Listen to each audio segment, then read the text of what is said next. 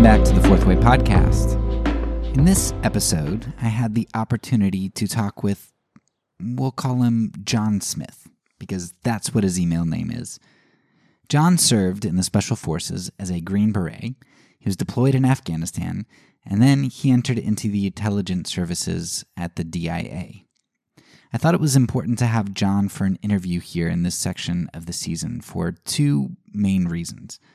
First of all, John knows the inner workings of the armed forces and the intelligence communities, and he could give real world examples of what goes on there, as opposed to just uh, hypothesizing, guessing, getting secondhand data.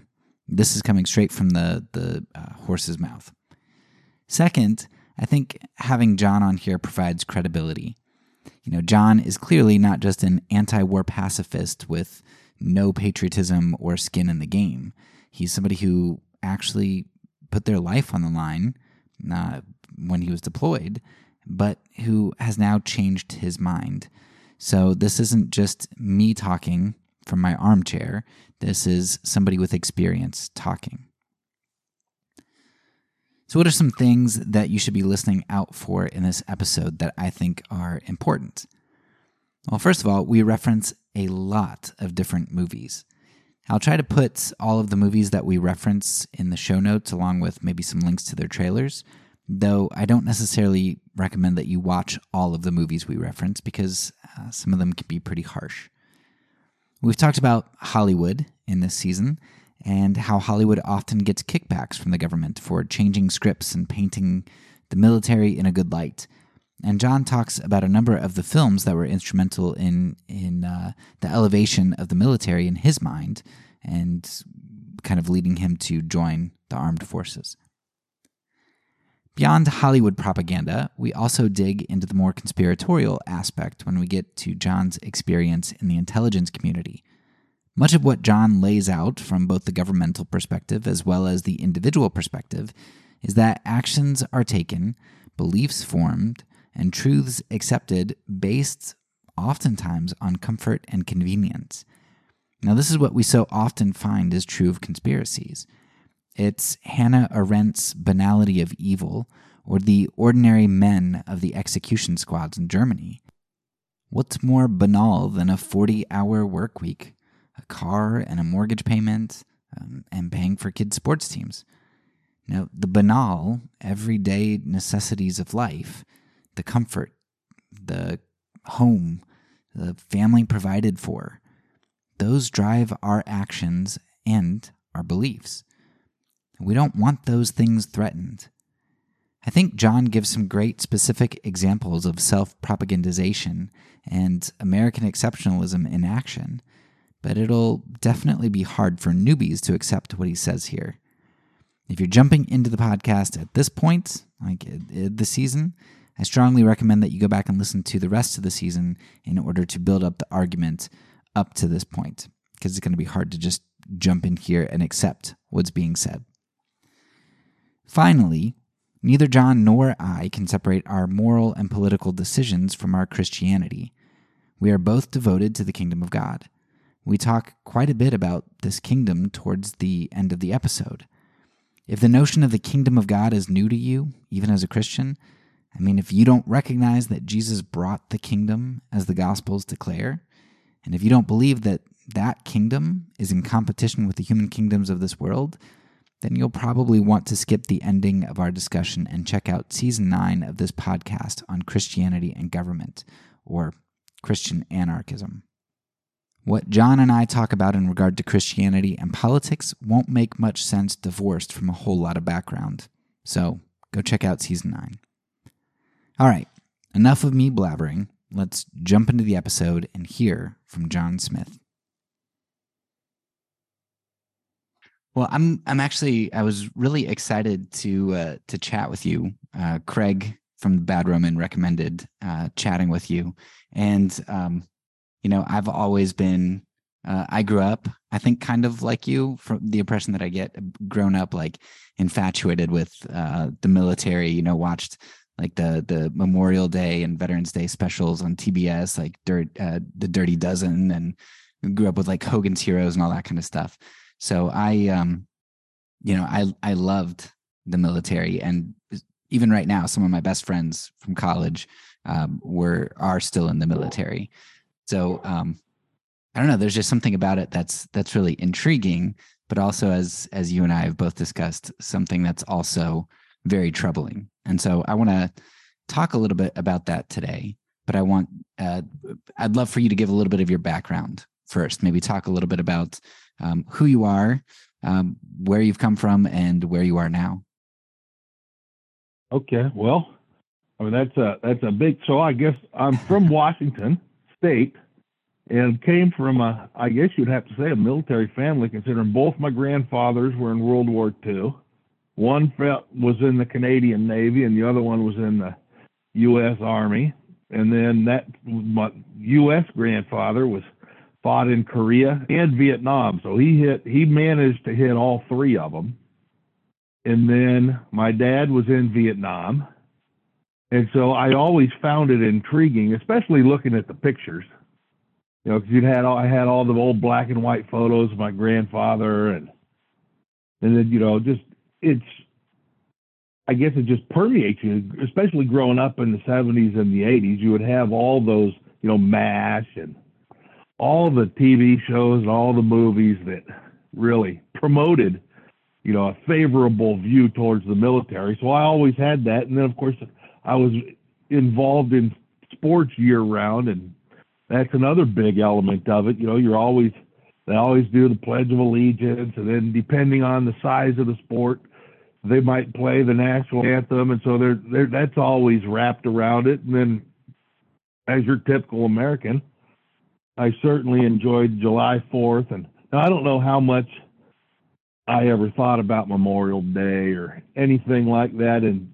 as regards military or veterans. It was just these things were just always present. They just always existed.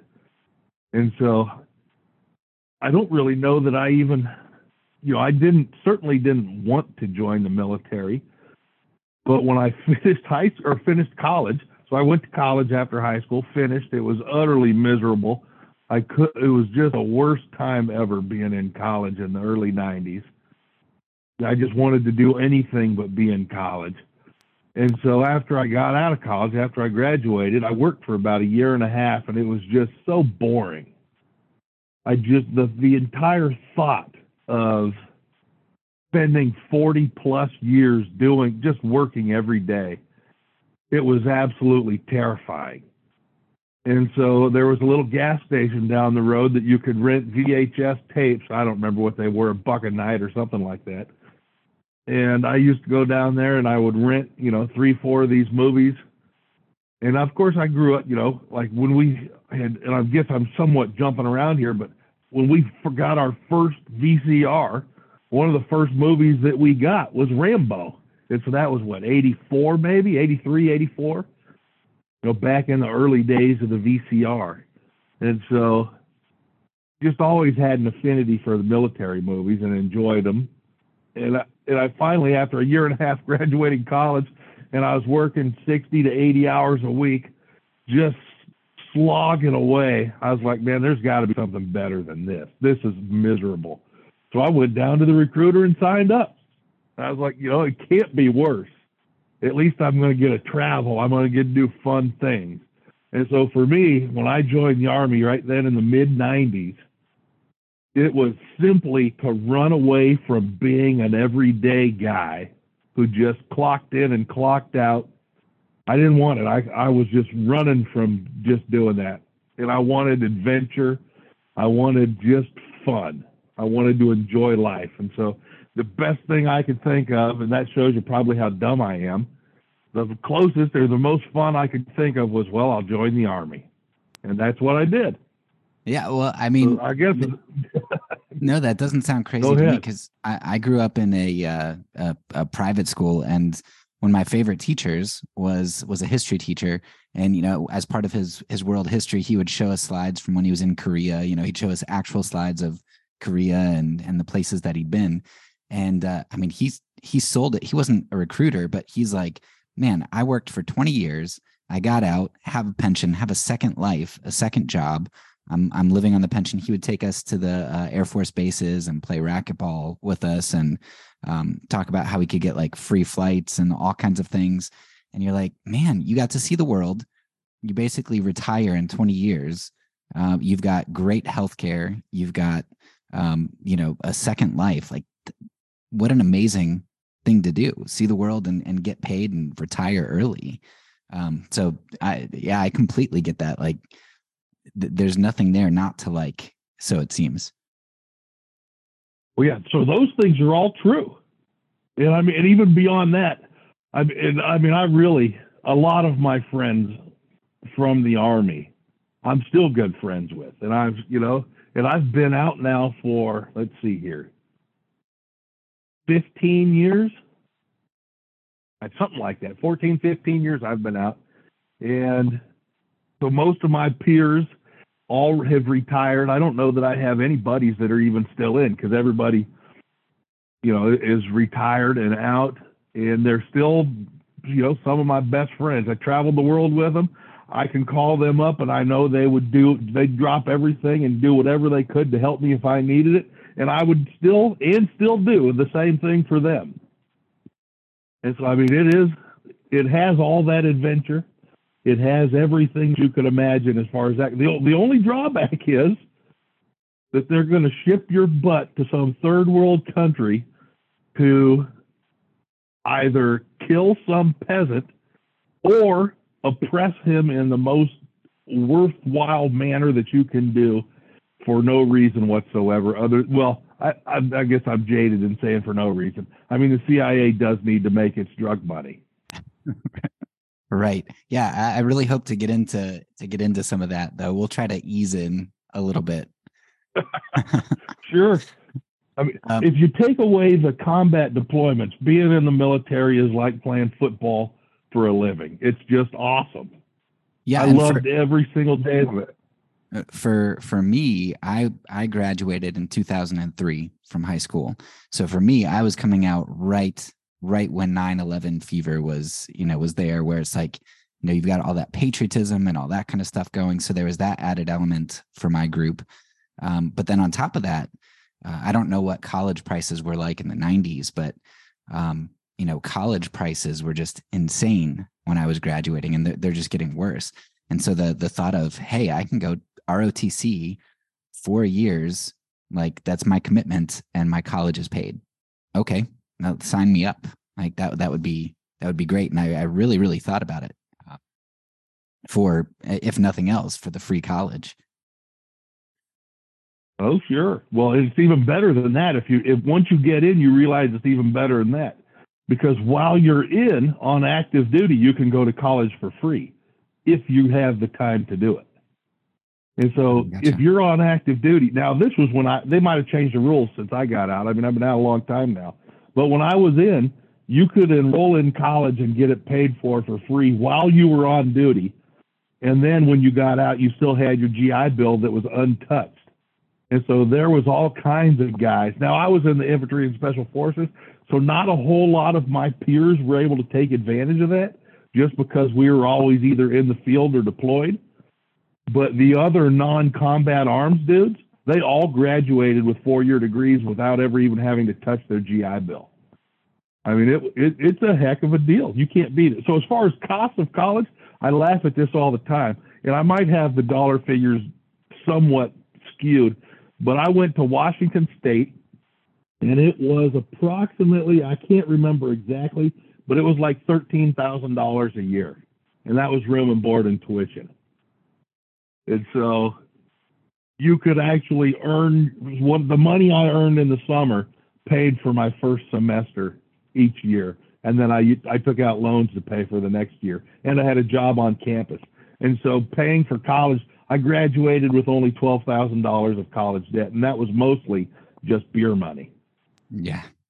Yeah. And, um, I mean, so, so there's a lot going to, to kind of draw you in, um, in, in terms of the, the benefits that it offers. And honestly, like since, since Vietnam, there haven't really been any conflicts where you your statistical likelihood of being uh, a casualty of war is really that high. at least compared to the the people that were fighting. Uh, am I am I right about that? Oh yeah, I was never concerned about that. I I would you know you would get banged up, just beat up on a daily basis in training and things like that, but I was never all that concerned that I was going to get shot or blown up.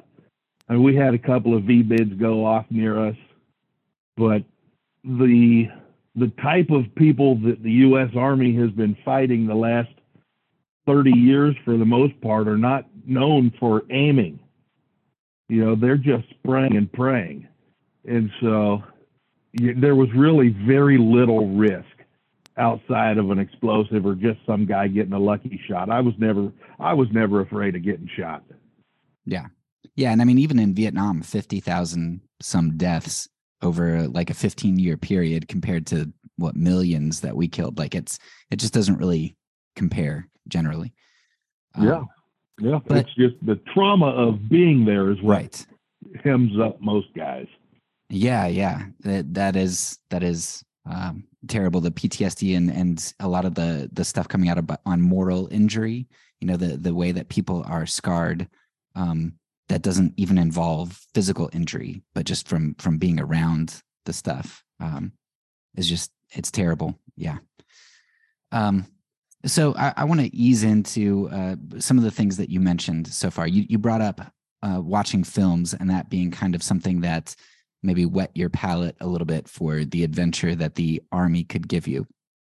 And in our uh, in our email conversation, one of the things that you said resonated with me a little bit too, because you said, you know, even the anti-war films were were something that kind of got and maybe still get the juices flowing for you. Um, so, for example, for me, you know, one of the films that that resonates with me is Full Metal Jacket. It's a uh, it's a classic anti-war yeah, it's it's classic R. R. Lee Ermey. I mean, he's he's fantastic. Um, and yeah, he's he's in training and he's calling everyone maggots and all kinds of other names. And you know, then one of the recruits he snaps. And what goes on in my head, and it's supposed to be anti-war. It's supposed to be kind of like, you know, look look what war makes people do. But in my head, because of all these other movies that I'm watching, and because of the you know American masculinity, I'm thinking um, it, I'm not thinking that the war machine is horrible. I'm thinking to myself, you know, this this like this weak chump can't cut the tough military selection and training.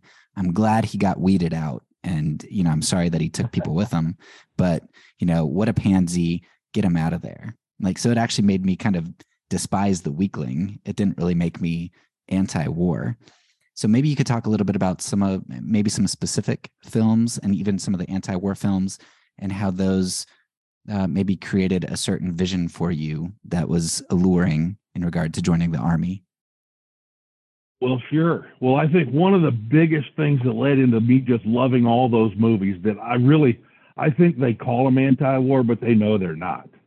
They they just they claim they're anti-war, and even the the producers they all oh yeah this is supposed to be anti-war, but those movies are the the bread and butter of everybody that I was in with. They we all loved them.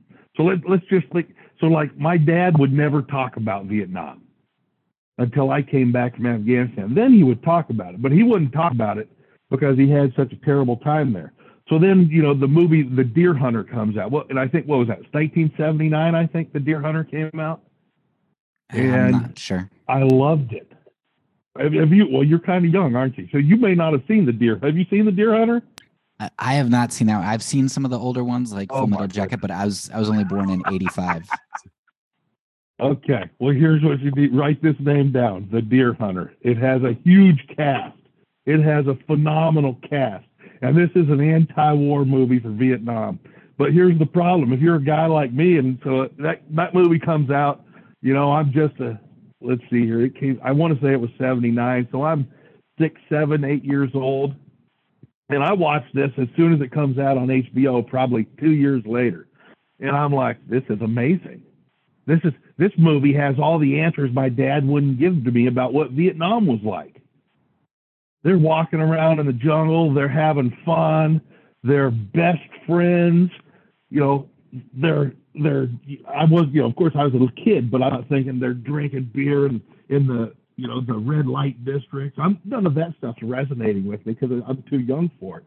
But just the the challenges of it, you know, they get trapped and tortured and just the sheer misery that they go through with and then come out the other side now as a kid i'm not it's not registering me just how much what they experienced affected them when they come back to the states. Now the movie really tries to show that but as a kid it didn't register on me that what they went through and how it ruined their lives and and all of those types of things.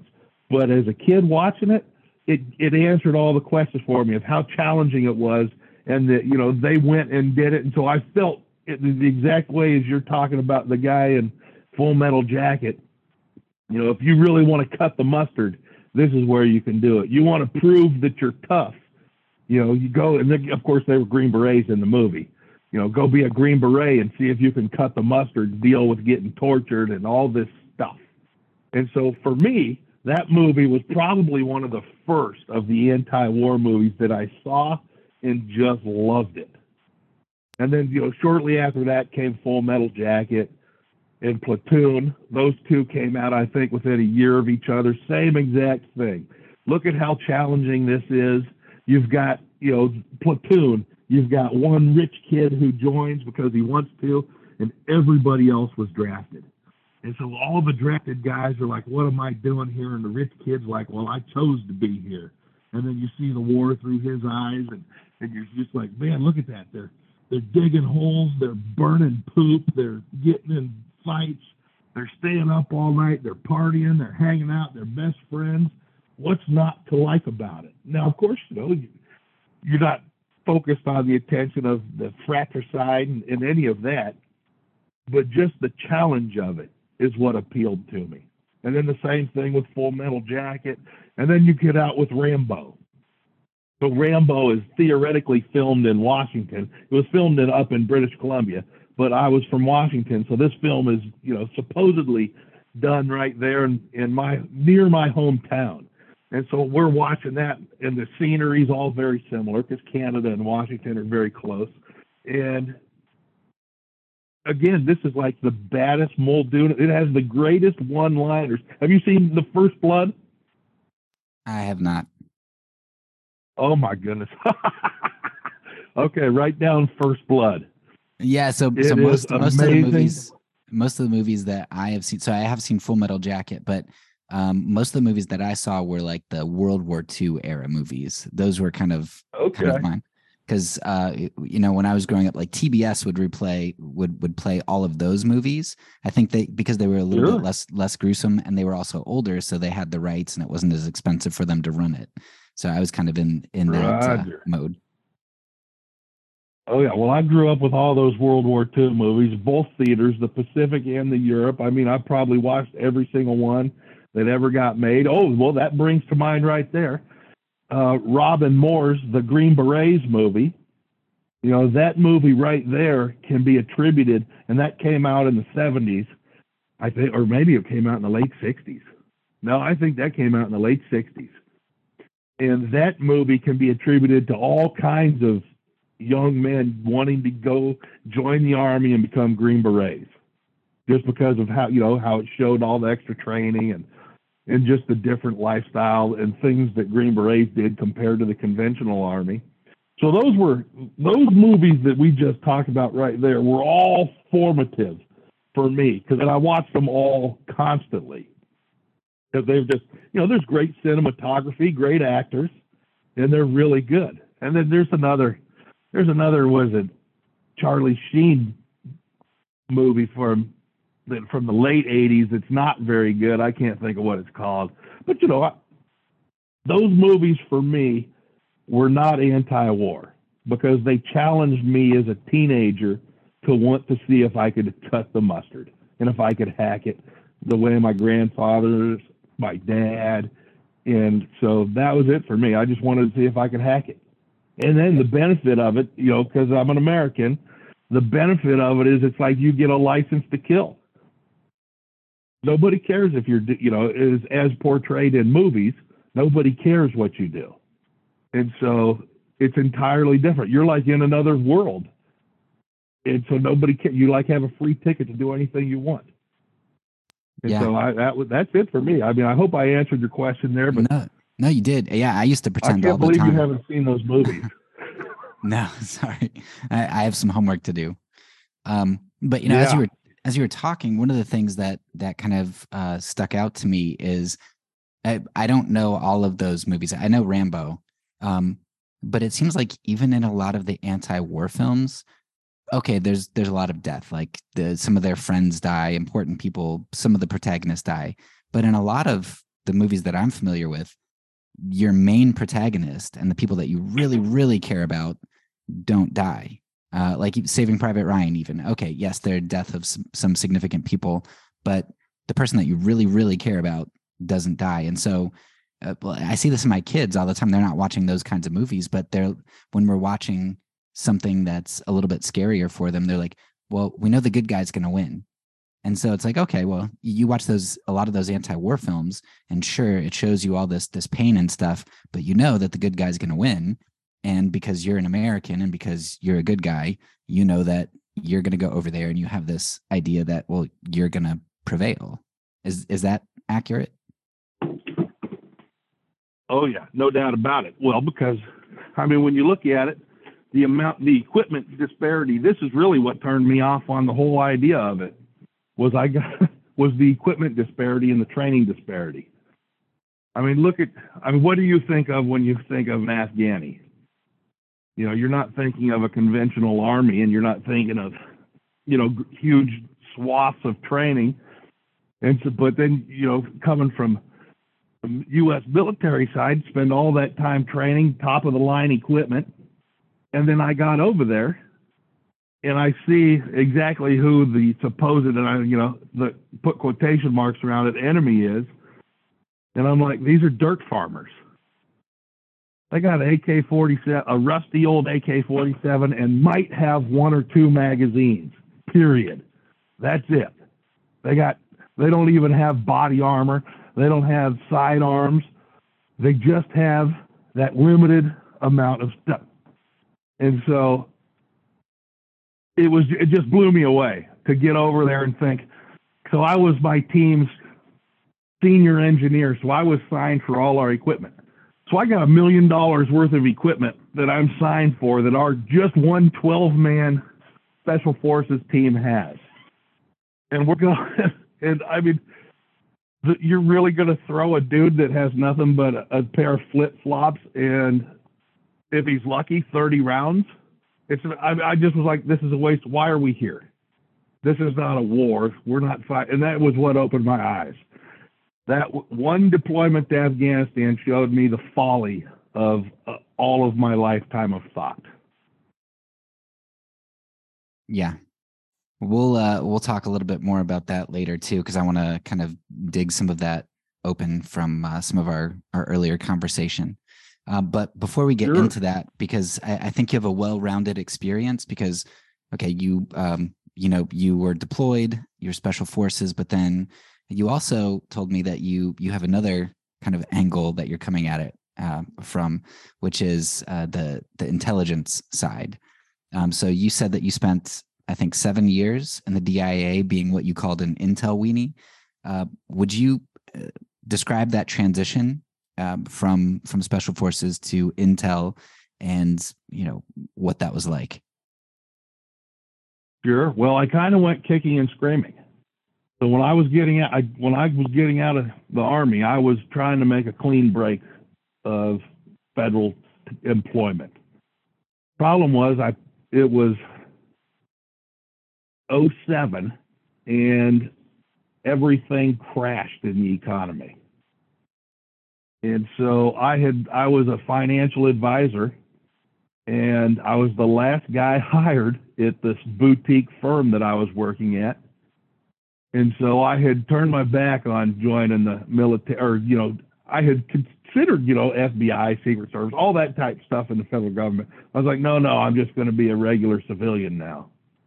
Well, 11 months later, the economy's in the tank. I'm the last guy hired and the first guy fired. And so I get canned and I can't hold it against my employer. The economy was in the tank. The the stock market had been just rocketing down, and I'm not bringing in any money, and so they let me go. And so now I've got a wife and a kid, a mortgage. I got all these skills that don't really translate to the civilian world well. And so I found out, you know, there's this website that you can get hired on with all the federal agencies. And so I, I submitted an application and, and I'm talking with the CIA first. Now, because of being in special forces, I understood the intelligence cycle. And so when I was going through their process, it was very easy. And I wasn't having any problems. And I was, I can't I think I was in the third stage of going through their vetting process and getting hired. I wanted to be in the clandestine service and try, you know, pretend that I would have a normal job, but be working for the CIA and go wherever they need, you know, wherever in the world. The problem was I was still relatively young and we had a kid and I was like, well, I don't want to end up doing that and be deployed again all over the world. I got to be a dad and a husband. And so the, but I was still going forward with the CIA, even though I had these reservations. And they they tell you hey they give you a list of books and they probably still do. And it's about 20 books. And they say read three of these. And so i i ordered three of those books and i read them by the time i had finished the third book i was like i want absolutely nothing to do with the cia i have no interest in deploying and overthrowing governments. I have no interest in running drugs. I have no interest in assassinating and killing people and being involved in any of this clandestine do you, stuff. Do you have a, that list of books? I'd be really interested to know which books they uh, they recommended. Oh, I'm sure it's on their website. Oh, okay. I'll, I have not been to, to their website, and yeah, I, I just didn't I'm realize sure there's were, a recommended reading. I didn't realize they were that explicit about what they do. They usually try to kind of, you know, gloss over that. Oh no, they're explicit. yeah, no, they point you to their you know former officers and the books that they've written. So those are the books that I read were their former officers. Okay. I can't remember his name. The one the one guy who they based that movie uh what is it something in the Middle East. Robert Baer. I read two of his books. He was two of the ones and he's very explicit about you know what he did in his time in the CIA. And so I, I withdrew from consideration at that point. And so I, I took, and this is the beauty of when you, so if you have been employed by the federal government and you're not a nug, you know, you really understand the lingo and how to get hired. And so I had, I purchased a couple of books on, you know, how to, how to make a federal resume, how to get hired, how to pass these tests. And so I go and I take my FBI, or I go to my F, to the FBI recruiter. Now I'm giving you a whole lot more than I can skip all of this and just tell you about the DIA if you want, or I can tell you about what it was like going through the process. No, what, if, what do if, you want? if you have if you have time and you think it's pertinent, then go ahead, lay it out. Sure. So I well I applied to all of the you know traditional agencies, the FBI, the Secret Service, the Treasury Department and then the DIA, which at the time I had never even heard of, and who else? Somebody else. Anyway, so the main departments, and so the FBI was one of the first ones that I that had their hiring fair, and it was at a it was at a small college in central North Carolina. So I drove to this college, and the, and the guy that you know their field agent that was running the exam was kind of a he was not a pleasant guy. And now I'm probably, I don't know, 30 something at this point, mid 30s probably. And he's like, uh, and I don't know, for some reason he must have, he just had kind of a, a hard on for, I guess, ex army guys. He did, and so when he saw me there, he's like, well, you're not going to do very good. Don't, you know, you, you might as well not even take this test type of attitude towards me. And I looked at him and I don't even, I might have pointed my finger at him. I'm not sure. But I was like, I'm going to take this test and I'll probably be the first one done. And when you're going to call me and offer me a job and you're not going to like it. And, and, you know, and he was like, yeah, okay, whatever. Well, he didn't know I had prepared. I, I didn't know what was on the test, but I had prepared for it and I had been a Green Beret. So I, you know, I just had some skills that to answer the questions. So I get my test. I don't even remember how long it was, hour and a half, two hours, however long the test is. And I must have finished it in like 35, 40 minutes. Nobody else is even remotely done. I get up, grab my gear. He's sitting out drinking coffee in the lounge. I hand my test to him, and he's like, done already? And he's real dismissive towards me. I was like, yeah, don't call me. And then I walked off. And it's about a week and a half, two weeks later, guess who calls me? That dude. And he offers me a job to come be on, uh, what was it? The, not the counter terrorist. Was it counter terrorist unit? I think it's counter terrorist unit at the time. And I was like, I had such a negative taste in my mouth from him as just, just this pencil neck dude being dismissive towards me. I was like, no thanks. You know, I had smoked their test and he offered me a job to come up there and I said, no thanks. I didn't want to be associated with anybody like him. So then I go take the Secret Service test. Now these were perfectly normal people. And at the end, again, I did very well. And so I'm doing my interview before they offer you a job. And they're like, is there one thing that you don't want to do? It might have been two things. I'm not sure. And I said, well, I have no interest in shooting a fellow American. And I think that pretty much, they, they didn't offer me a job after that because I was like, I have no interest in shooting Americans. Now, if, if the whole Secret Service job would have been deploying overseas and, and shooting non Americans, I'd have been perfectly up for it at that point. But I wasn't up for the idea of shooting Americans to save a president's life. And so I didn't get the Secret Service job. They never offered it to me. I had so I applied to the DIA, never heard a word from them. And then out of the blue, this guy calls me up and he says, You Ian Minielly? I said, Yeah. He says, I've got a job. Do you want it? Now at this point I'm flat broke. I have been out of work for a couple of months and I have nothing. And he says, You want a job? And I said, Yep. And he said, All right, meet me over here at NC State. I'm at a hiring fair you are the only person in the entire DIA database who was a Green Beret. And so when I queried the database for all people that have made applications and looked and for Green Berets, you're the only one that came up. So I, you're the one that I'm hiring for this job. I had no idea what the job was, nothing. But being a Green Beret opened the door for me again. Wow. And so I accepted the job and learned how to be a Intel analyst or an Intel weenie, as I would as I still call it. That was so that, but that's what opened the door was being a Green Beret, and the guy who was hiring me had been a Green Beret, and so he wanted other Green Berets for a special project that he was starting up and standing up, and so I worked in that special project for seven years.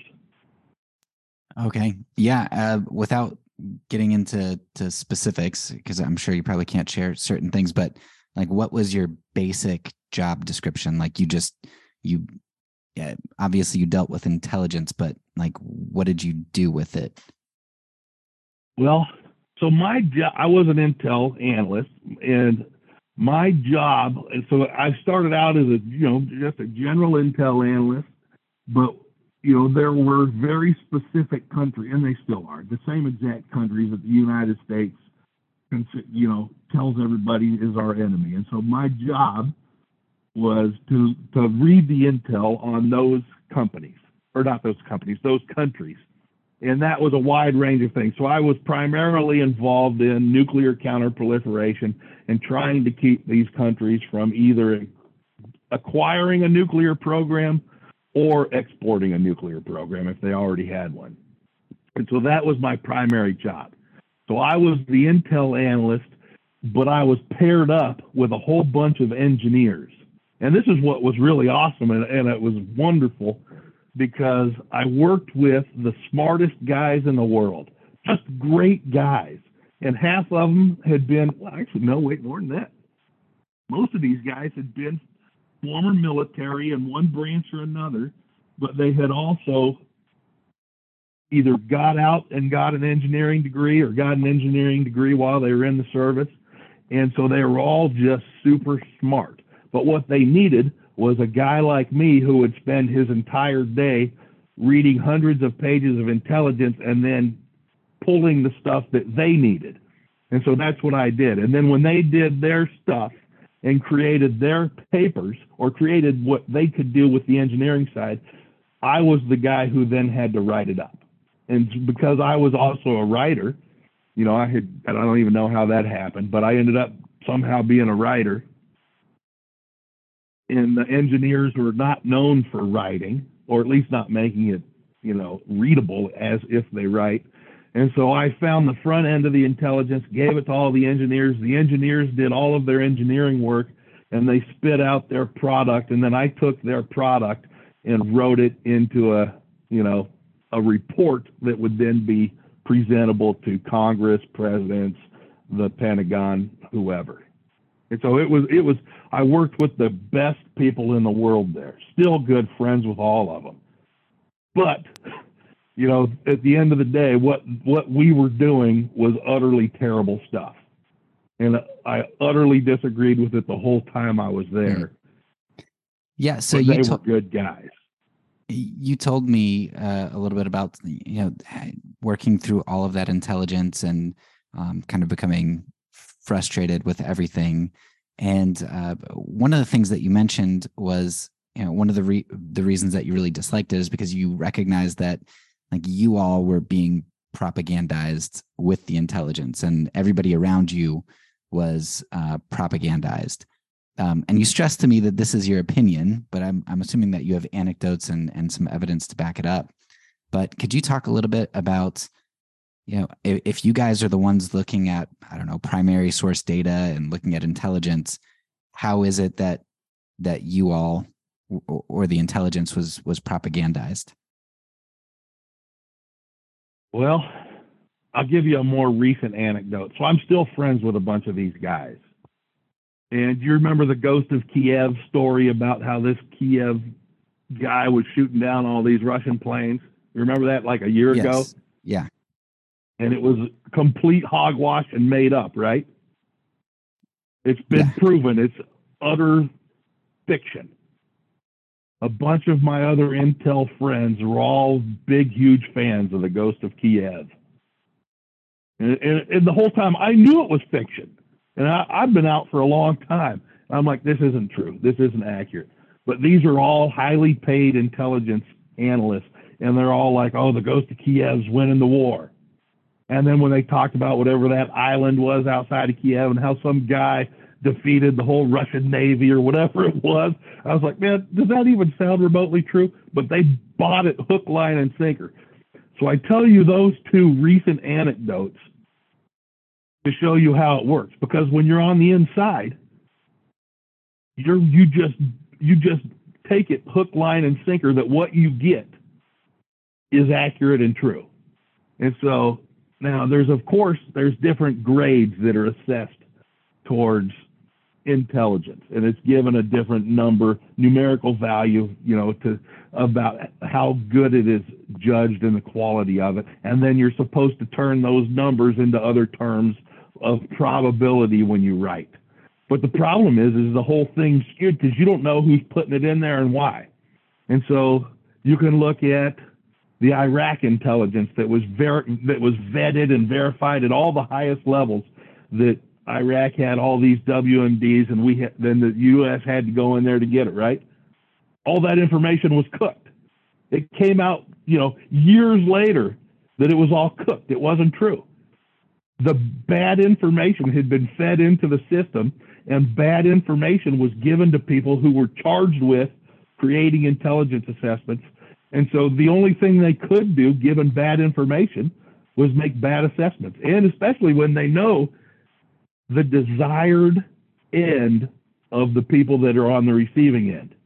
They wanted to have those weapons there. So miraculously, the intelligence came out to tell them exactly what they wanted.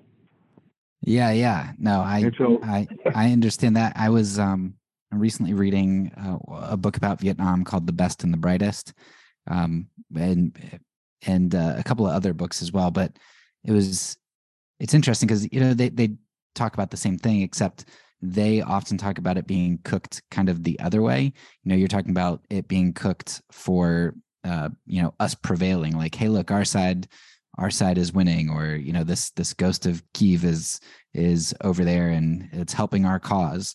But uh, you know, in Vietnam, it also kind of kind of worked the other way, where uh, when you talk about how how bad the enemy is, and um, so you know it, with body counts and with uh, like territory controlled, or with how well you're doing, or uh, how how poorly the enemy's performing, like they they would give the brass all of these reports that were just untrue, and then higher ups would make decisions based on that intelligence.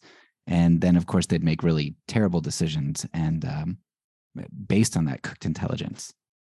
So but yeah, Yeah, well, like so- sorry go ahead No, go ahead. no, you finish, and then I'll tell you a couple more stories. yeah yeah so you were talking about afghanistan i mean the reports that have been coming out over the past few years are just absolutely atrocious in terms of um, you know the misallocation of of goods and resources and all of the you know the companies who who made tons of money based on on our decisions but you know the the seeds or whatever can't even be grown in afghanistan that we sent over there all kinds of just crazy stuff um, and then just the, the history of you know the pentagon papers were were huge in regard to vietnam and uh, uh, the the gulf of tonkin incident being uh, fabricated like there's just there's just a huge long history of this so i understand that what you're saying is is true i think it's it's hard for a lot of people with this idea of american exceptionalism to really believe it Yeah. No. So here, here's another way that kind of opened my eyes, and I just had to get out of the Intel world. And I can't, without even remotely talking about where where in the world this was. So I'll just. There was a, a widget, and I'm sorry, the lawn guy just got here and is outside. Okay, is it is it interrupting your ability uh, to hear me? no i think it'll work it's fine Okay. So somewhere in the world, the United States didn't want somebody to get a widget. And then I I was finding all kinds of you know all kinds of raw reports. Well, not raw because they had been processed, but intel of these widgets going from you know this this line of ways from the company that made them and then the different route that it went and how it arrived at wherever it was going. And I was like, oh man, look at here's a here's a report of this widget. And then I kept looking and I kept looking and I and I'm writing evaluations to the to the Intel guy who is collecting these reports and publishing them. And so I get a handful more. And I, at the end of the you know of a period of time, I maybe have 12 of these reports. And we had this software program that I absolutely love, and now I just forgot about what I forgot. Oh, Analyst Notebook. We had this software program called Analyst Notebook that is awesome, and so you've probably I don't even think they use it anymore. Now they're using the one that was made by In-Q-Tel, and I'm really opposed to it because it's just it's garbage. Analyst Notebook would allow you to build these networks. And so you go line by line through Intel reports and you build out all these networks based off the people, the places, the money, and the things. And so what I would do, and I, this was taught to me by a, a really highly skilled social network analyst. He taught me how to do this. And so after I go through these 12 reports, I've built out this entire network. I have now, I think I wrote two or three papers on this network and how you know country A was acquiring these widgets that we didn't want them to get. And I was like, here I am. I'm thinking I'm blowing the doors off of this, right? And then come to find out, I have barriers to publication. And I'm like, why am I not being able to? And of course, this isn't published for wide dissemination. This is published for a very limited number of eyes to see. And I'm like, why can't I publish this? And so it took me about a month or so to figure it out. The U.S. and I, and I, I again, I don't want to go into any details, but we were putting those products into their country. We were working with the manufacturer to make these widgets, and then we were enabling the entire network and actually had created the network so those so we could export these widgets to this other place. And I'm like, these Intel reports paint this like they're doing it, but they're not doing it. We're doing it and then telling and then making stories about how they're doing it and it's wrong. And this really chapped my hide because I had spent, let's say, you know, three months figuring this out. And I put it together because of network analysis and it, it was, you know, it just, it allows you to see the whole picture and to really figure things out. Palantir, that's the name of the, the new program they all use that I really find offensive. And you could, you know, that's made by In-Q-Tel and everybody uses Palantir now. It replaced Analyst Notebook, but it's 10 times less efficient in quality. But that's, an, that's my personal opinion. So anyway, so I was real disgusted at this point because I had figured something out and it wasn't even them doing it. It was us doing it to them. So then I'm working on another problem and a whole nother side of the world on a different set. You know, I was I was really blessed at this job that I had because I had latitude to pursue the types of things that interested me because of course they all interest the government. And so I'm pursuing these other things in a whole nother part of the world and it's an, it involves more commodities that are being moved and I end up figuring out it's the exact same thing. That we were cooking all the intelligence because it was us doing it. And I only figured this out again because of used a network analysis, and I wasn't allowed to publish anything on it because I had, you know, I had figured out that we were the ones doing it. And so that's why I say I, I well, I I have such a jaded opinion of the intelligence world now because I just using those two instances, I know that it wasn't the other side or the other people that were doing it, it was us doing it. And then writing reports and you and you would never figure it out. Like my peers weren't figuring this stuff out. I figured it out because I was analyzing the networks and digging into it and going real deep and spending a, way too much mental capital in figuring this stuff out. But once you do that kind of stuff and you start figuring those things out, you start seeing the pattern and you're like, wait a minute. These problems are self created.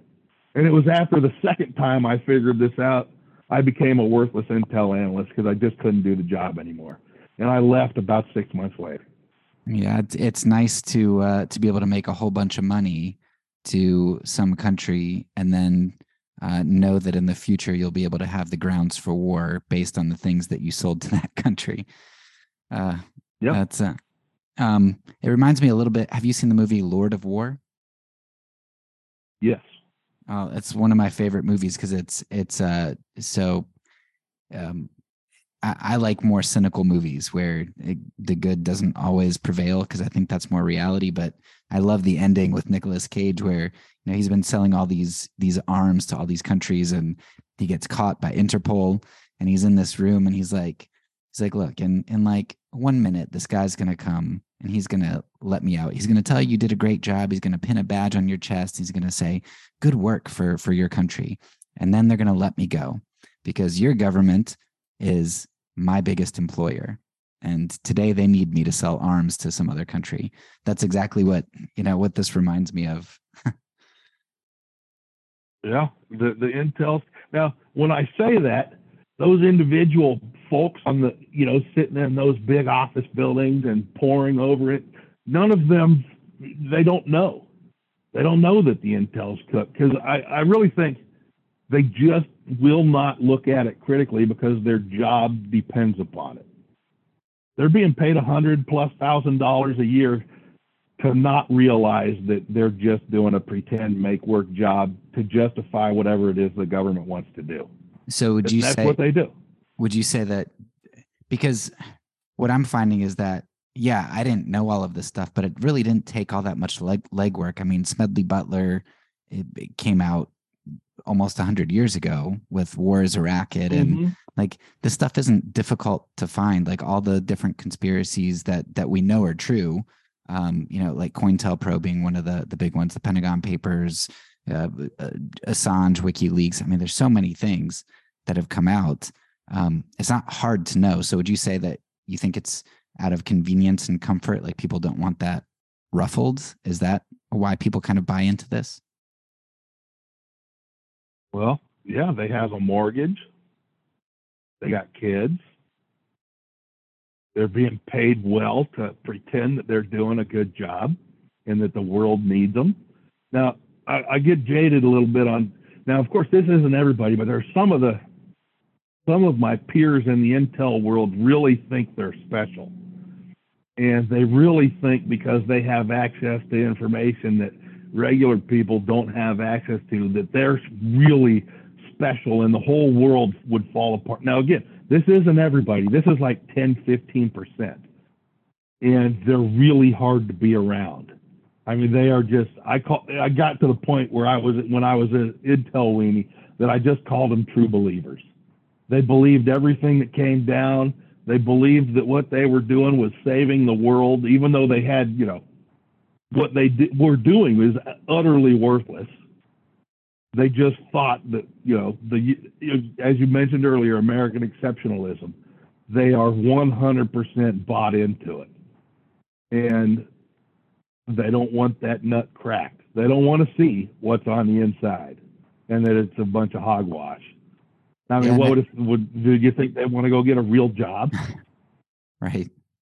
Yeah, and I, I think it's those people, the the true believers, as you called them, that uh, are the scariest because they're they're willing to sacrifice everything to the the cause. And um, one of the things that you you said that I think would unnerve a lot of people, and maybe would cross the line for some people because um, the the delusion is is big and and it would be world changing if we believed this.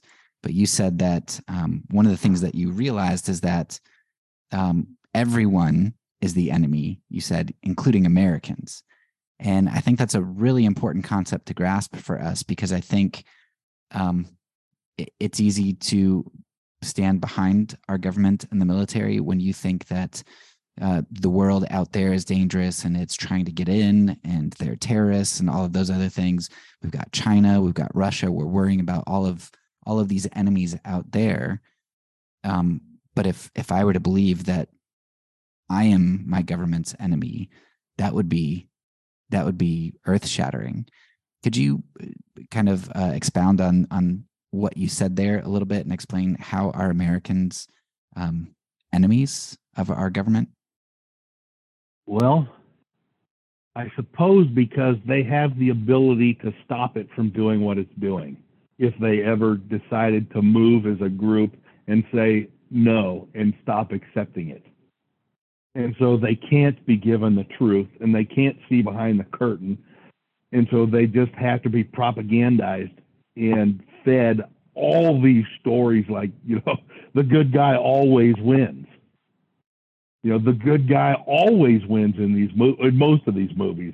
You know, they don't show even when they show like a a CIA agent overseas doing something questionable. The end will end up justifying the means later. And so, yeah, people just have no idea in America what the government is doing while claiming to do it on their behalf because it's not on their behalf, it's for the government's behalf. And all these nameless and faceless bureaucrats who are living right next door to you and me, you know, because these offices are all over the world, all over the country. There's all these different military industrial complex intel offices in every city. And they all have access. There's an army of intel officers all across the country, and people have no idea about it because they just work in some office building that just has a name on it. But there's a floor that you can't get to unless you have a, a badge. And on that floor, there's a whole bunch of people looking at Intel stuff. And they're also living in your neighborhood. And they're all over. And, and they that's a gravy train.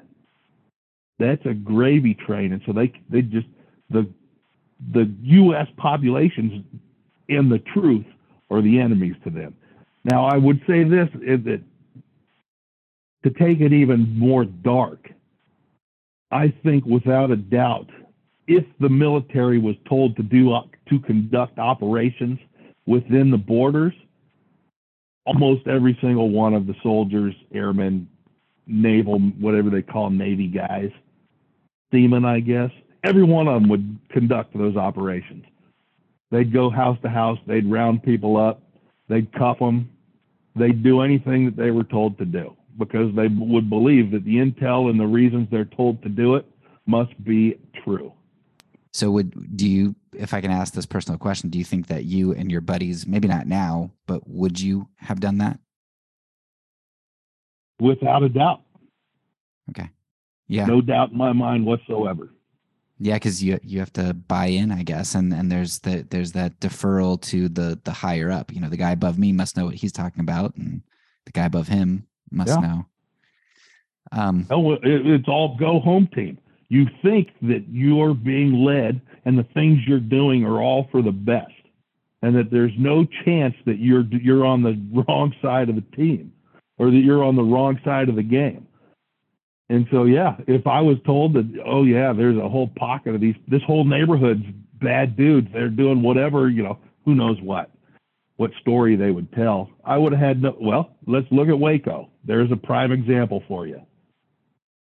There was U.S. military and U.S. feds all involved in that, and they didn't have a single problem taking out an entire compound filled with men, women, and children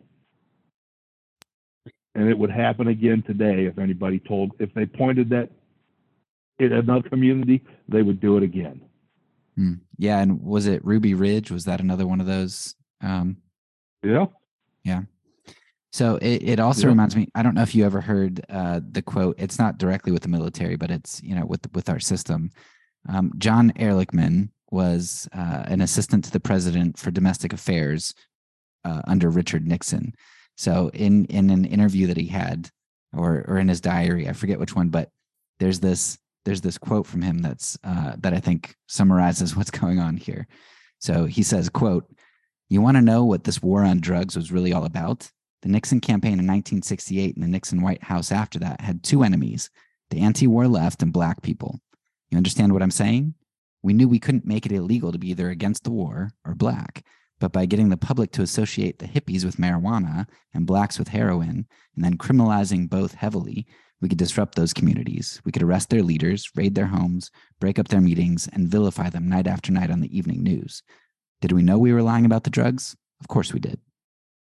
so, you know that uh, you know straight from the horse's mouth is is one of those that I think shows how the how everything is kind of run. You know you you get this veneer of credibility and we're doing this for your good.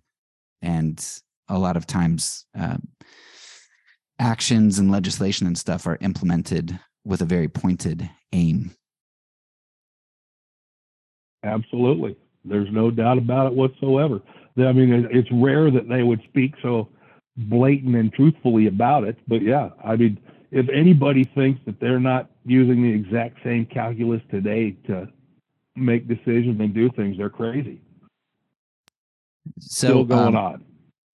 Yeah, when you talk about the uh, the true believers and Americans being enemies, um, I think I think what is helpful for me to understand is that you know when when you take your oath, you take your oath to uh, correct me if I'm wrong to uphold the Constitution? Is that what what your oath is? Yep, that's true.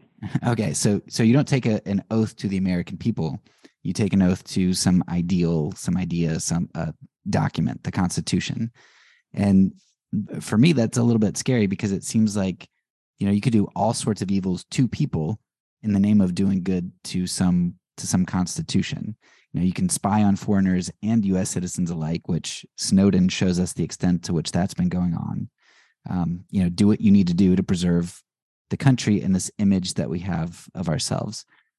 So now um, could you talk a little bit about maybe the threat of uh, internal propaganda the idea of uh, american exceptionalism this ideal of of uh, this this constitution that we can sacrifice our fellow citizens to. Um, eh, talk a little bit about you know the ideal of the constitution and, and kind of how that uh, is maybe a little bit at the core of why you and your friends 20 years ago would have done what you were told if if people told you to kind of go and round up people american citizens well we probably have to establish a couple of things first I would say, uh, and I don't even know what number to put it on, but a significant number of those people who raise their hand and swear their loyalty to the Constitution have never read it. And those that have read it may have read it one time and didn't understand what it said in the least bit. And so you now I was a little bit different because I read it. I had a you know my old handy dandy pocket constitution and there was a number of years I considered myself a constitutionalist and was you know would and voted with the Constitution Party and so you know I was a little bit bigger into the Constitution than most most I can't say, you know, guys and girls are raising their hand have absolutely no idea what it says. And so they will then do whatever those who are told to them tell them it says they must do. And so if you look at what the government is actually looking like in its in its massive scope these days, there is almost nothing the government does that could actually be considered constitutional.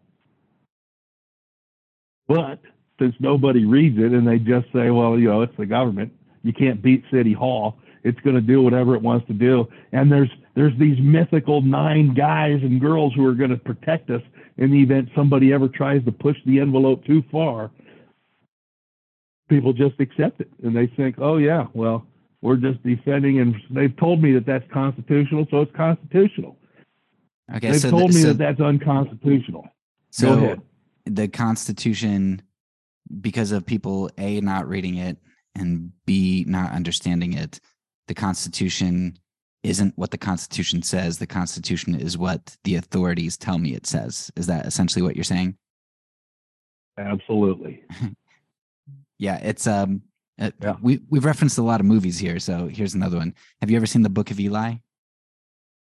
Yes. Okay, yeah, this is exactly like that, except in the Book of Eli, it's the Bible, and you've got all these people who are who are taking it and trying to control it to uh, aim people for different ends. But like it's essentially the same thing. It's uh, the Constitution, though. You know, okay, if I have this Constitution and I can determine what it means, therefore I can I can aim you wherever I want because I tell you what it means. Yeah, absolutely, absolutely. It it is a cult and the you granted everybody has access to it, but nobody reads it, and they take for granted that those that are actually in power care what it says and take what it says into consideration when it's been shown that it's just a mythical piece of paper that really doesn't stop anybody from doing anything and it doesn't provide any parameters. And so the government really does anything that it wants at any time. And people like I used to be when I was a big constitutionalist just sit there and go, if only we practice what it says, this would work. And I, man, I don't know how many times I said that to myself. If only we would do what this piece of paper says, we wouldn't have these problems. So I was the I was the fool. American exceptionalism seems a little bit like the doctrine of inerrancy, just for uh, for the United States as opposed to the Bible. You could say that. Although, um, while saying that, I do subscribe to inerrancy in the Bible. Yeah, yeah, but that's that's a little bit different because that's uh, a different sort of document. I would argue. Well, no doubt about it. but I mean, there is there is a whole lot of belief about you know our founding fathers being maybe not divinely inspired to the same extent, but uh, essentially divine, sort of. I, I mean, we treat them as such. People in my groups, anyway. Um, so maybe you could talk a little bit uh, about um, American exceptionalism because I, I think you know this idea that we've got this pristine constitution, uh, we've got this uh, divine founding from these these people who um, you know are are immaculate. Like we can't talk about the bad things that they did uh, either because that's that's essentially canceling them. All those kinds of stuff uh, kinds of things. Um, and if you could talk a little bit about this this idea of of exceptionalism because i think it has to be exposed for people to see the threat of our our militarism. Because if we think that we are the good guys and we can't ever see that we're bad and that we have um, you know some of these these ulterior motives um, you know the the banana republic, uh, the, the, wars that we had in South America, the coups, all of those things, um, then that's that's a problem because we're going to continue to do injustice. So you said that for you, one of the things that helped you to uncover American exceptionalism was in Afghanistan. So if we could come kind of full circle back to to your starting point, could you maybe explain now that we've gone through a lot of a lot of um, a lot of your experiences, maybe come full circle and talk about if you were trying to convince somebody now to see the American exceptionalism, how would you start? Oh, well, I have only successfully done this with only a handful of people. I have failed with it on almost every regard. And I think the only way to get somebody to realize that the, and so I call it, you know, go home team. Presumably you went to high school and you had whatever your high school mascot was. And you, I don't know, you might have played sports, maybe you didn't. But either way, you rooted for your team no matter who they were playing. Well, American exceptionalism is the same thing except instead of rooting for a you know your team to win at football or basketball or baseball, you're rooting for them in every single instance, no matter where it is and what it is. And so you just can't see the warts. And the li- very limited number of people that I have got to that I have exposed to this and brought around where they could see the light and the truth, it took years and it was long, slow conversations on long drives. So a couple, so I'll I'll use one guy without you know you talking about him personally. He and I used to go on. I mean, it was almost a weekly drive, and the drive would take about two hours to get to where we were going and then to come back. So we were in the car for four hours together once a week. And during that time, we didn't turn the radio on. We had a conversation very much like you and I are talking about, or, or how we're having it. And over the span of about, oh, I don't know, 12 to 15 months, he went from being a dyed in the wool, hardcore, true believer to realizing that it was a sham. The problem was What's he going to do now? Is he going to rearrange his entire life, give up the the very comfortable living that he has, and struggle to make ends meet and figure out how to earn an honest living?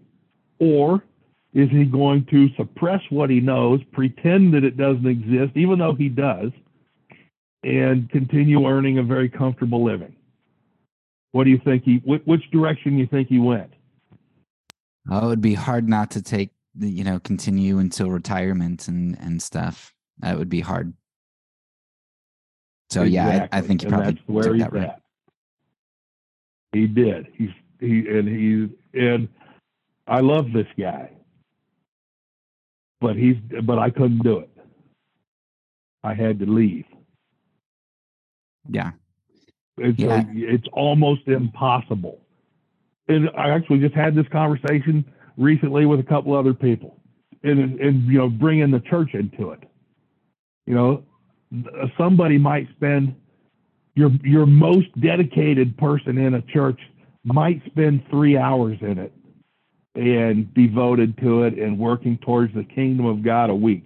Their kids might spend three hours in the institutional setting. And then you would hope that maybe they're reading their Bible at home, maybe 15 minutes a day. Probably not, but maybe. And so at the end of a week, seven days, they have spent, and I'm being generous saying they're going to read their Bible every day because even though I know that almost nobody does. But let's say they do. At the end of a week, they've spent three hours thinking about the kingdom of God. Meanwhile, they've worked 40 hours in the kingdom of Satan. Their kids have spent 40 hours in government schools being indoctrinated to not believe the same thing, but to believe in the go home team. It's almost impossible to beat that. The entire thing is set up to not be defeated. The only people who really have beat it are people like the Amish who never get plugged into it in the first place. Because I mean, if you just can't beat it, and then they come home and turn the TV on, and it happens even more. It's frustrating.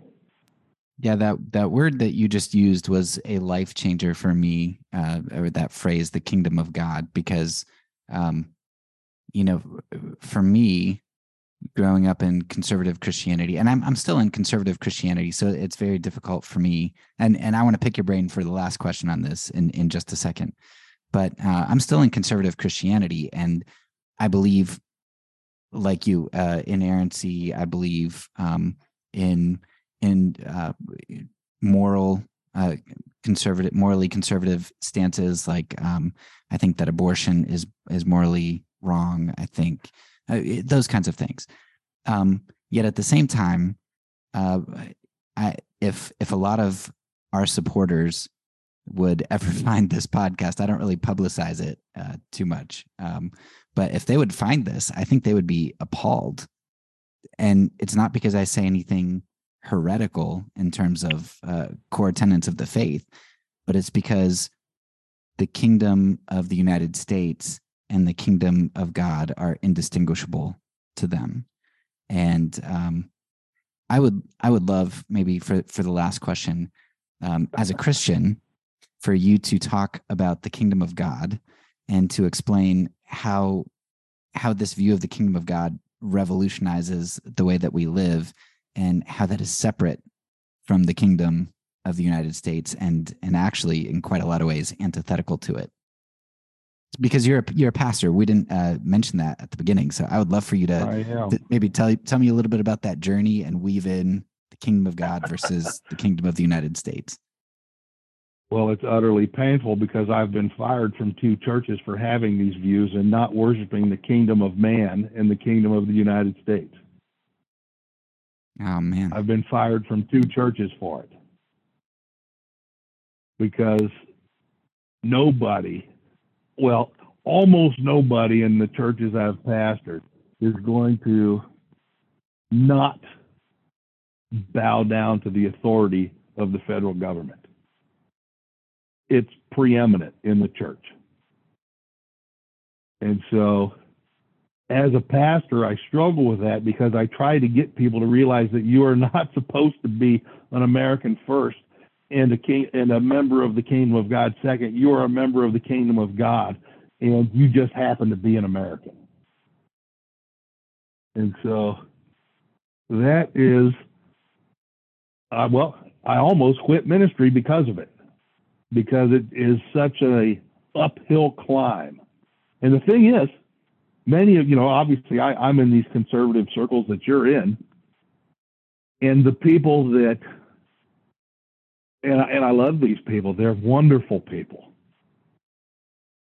But they absolutely can't see that they have subjugated and lowered the kingdom of God and made it akin to the United States. They can't see the warts of the United States.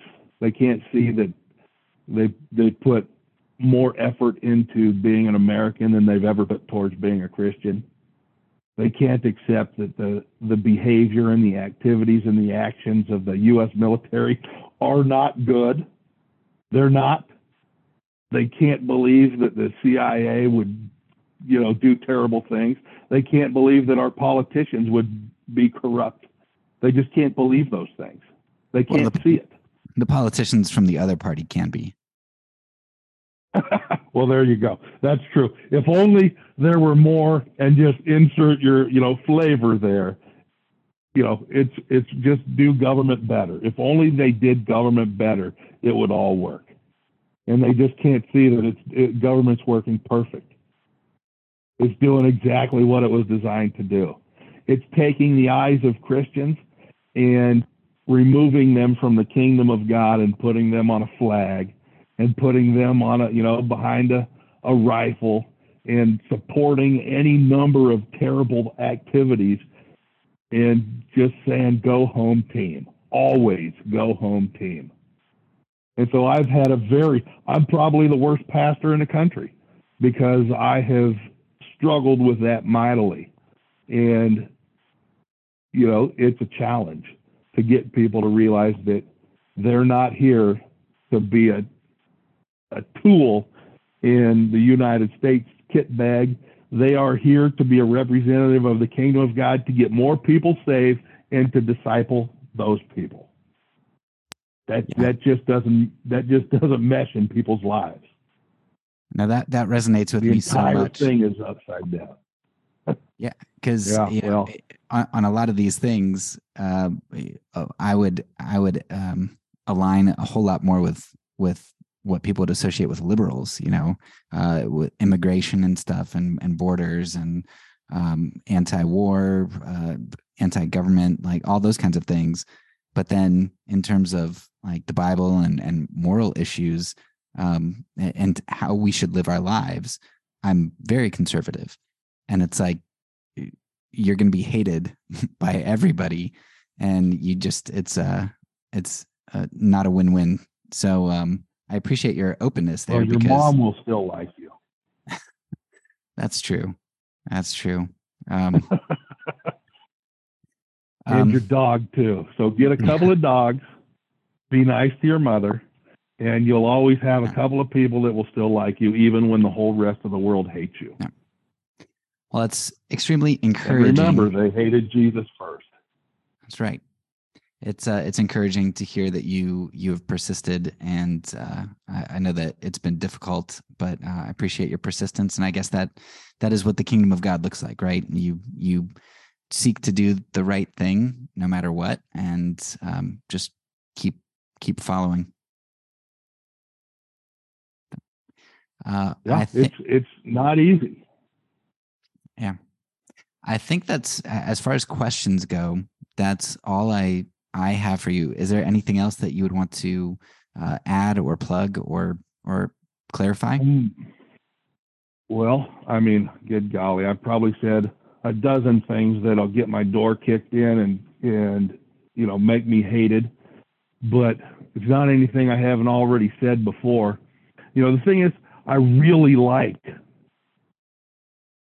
you know, being. An, I, I don't know how much you've traveled, but I like being an American. As far as the fact that you know, in the same way that Paul liked being a Roman, he could freely move around the empire and he could appeal to some, even though I, I mean, I hesitate to call it justice, but he could appeal to that justice. And so, you know, I like going to parks.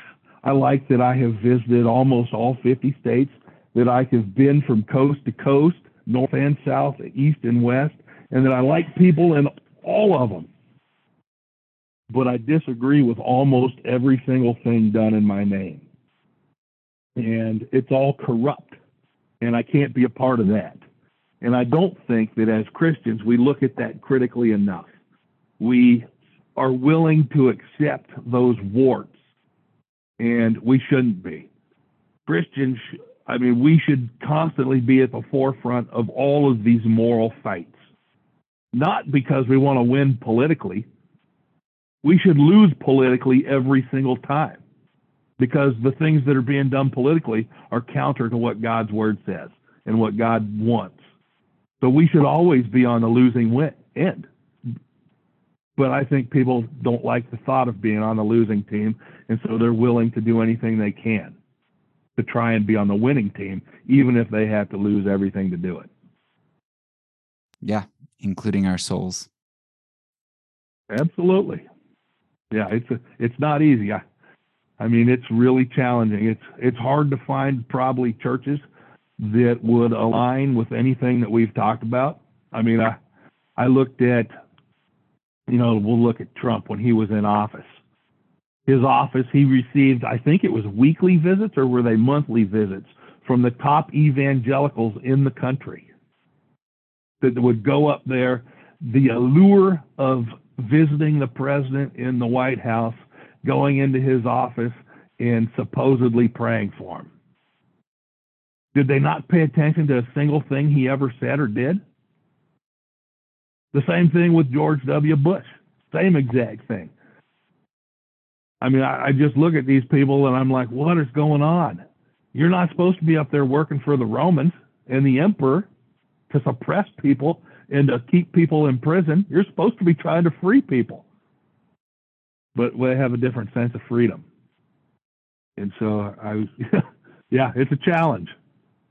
Now, I think I'm a boy, I think I must be 15, 20 years older than you. So I'm just going to give you this warning. It's not going to get any easier the further down this road you go. Yeah, I mean, I'm anticipating uh, so, somebody eventually is going to find this podcast, and uh, and probably uh, it won't go too well. But uh, I'm I'm I think I'm prepared for that, or else I wouldn't I wouldn't keep putting it out there. This season in particular, though, is uh, a little bit rough because I talk about how the church has been a a false prophet in a lot of ways, um, and so I I explore that with how the church is kind of bitten uh, on uh, latched onto propaganda and actually used it uh, in in wrong ways. So um, it's not never good to talk bad about your own group. They don't like that. Yeah, well, try being a pastor and doing it. yeah, no, thank you. But but but I appreciate yeah. that there's somebody out there who is trying that. And I'm sure there has to be other ones. I just don't know who they are or where they're at because when I go to the convention or when I'm in a room full of pastors, there ain't no, there's no none other ones like me. I'm alone every time. Mm. But it just that is what it is. I've accepted it. So can I can I ask how um you know how is it that that you've come to be fired? Like is it from a sermon? That you preach? Is it from private conversations? Like, what is it that they latch on to that that's kind of the linchpin for them to be like, okay, that's it, we're done? Well, I don't really know. I know. So now is like if you read Mark, and so I was at my last church, I was preaching through Mark, and Jesus is opposed by the religious authorities just every you know every chapter he is maintaining this straight and narrow path and exposing them to their misunderstandings of God's will over and over again. And if you preach that and talk about, you know, you're going to end up talking about, you know, where where else are we doing the same thing? And so I made it, I believe, through. I'd have to look again. I don't remember. I think I made it through the eight, cha- the first eight chapters of Mark, and they fired me. And I never did anything wrong, didn't do anything bad. I think it was some of my best preaching. I've gone back every now and then and I'll listen to some of those sermons and I'm like, man, those are some great, strong, solid sermons. Yeah, but if, I'm not waving the flag. If you have uh, any links to those, I'd love to listen to them, and I can even put them in the show notes if you're okay with other people. Um, yeah, listening. Sure, I've got now. Unfortunately, when I left where the, my church plant, I had probably like 150 of those. And I like an like a fool, I was like, oh well, I'm going to a new church. I don't need these, and I deleted them all. And I so wish I had them. I don't know how many I've got. I've probably got 100 sermons, maybe more, 150 online from the last couple of years. I'll send you a link. All right, yeah, that would be awesome. I'll put it in the show notes. Yeah, yeah I'll, well, I, I've, I've, oh, you keep. I'm just thinking of when I when they broke out with the coronavirus, and I and I preached that if there was truly a pandemic that was just going to to lay waste to all of humanity, there would be bodies piled up on street corners, and Christians would be the only ones picking them up. And I said, when I start seeing bodies on street corners, I'll believe that we're all going to die from this pandemic. Yeah, that's, they, didn't, uh, they didn't like that too much. Um, well, I that's that's all I have. So um, I appreciate your time, and um, and hopefully we'll stay connected. I'd love to hear those sermons, and I'll if I ever find any other pastors like you, I will definitely connect you guys. okay, well, thank you very much, and thanks for the opportunity. I hope that you never get discovered and end up having to find new employment because it's not any fun yeah. but if you do, I hope that you stay true to the faith and don't waver because there's not many of us doing it. All right. Well, thanks. That's all for now. So, peace, and because I'm a pacifist, when I say it, I mean it.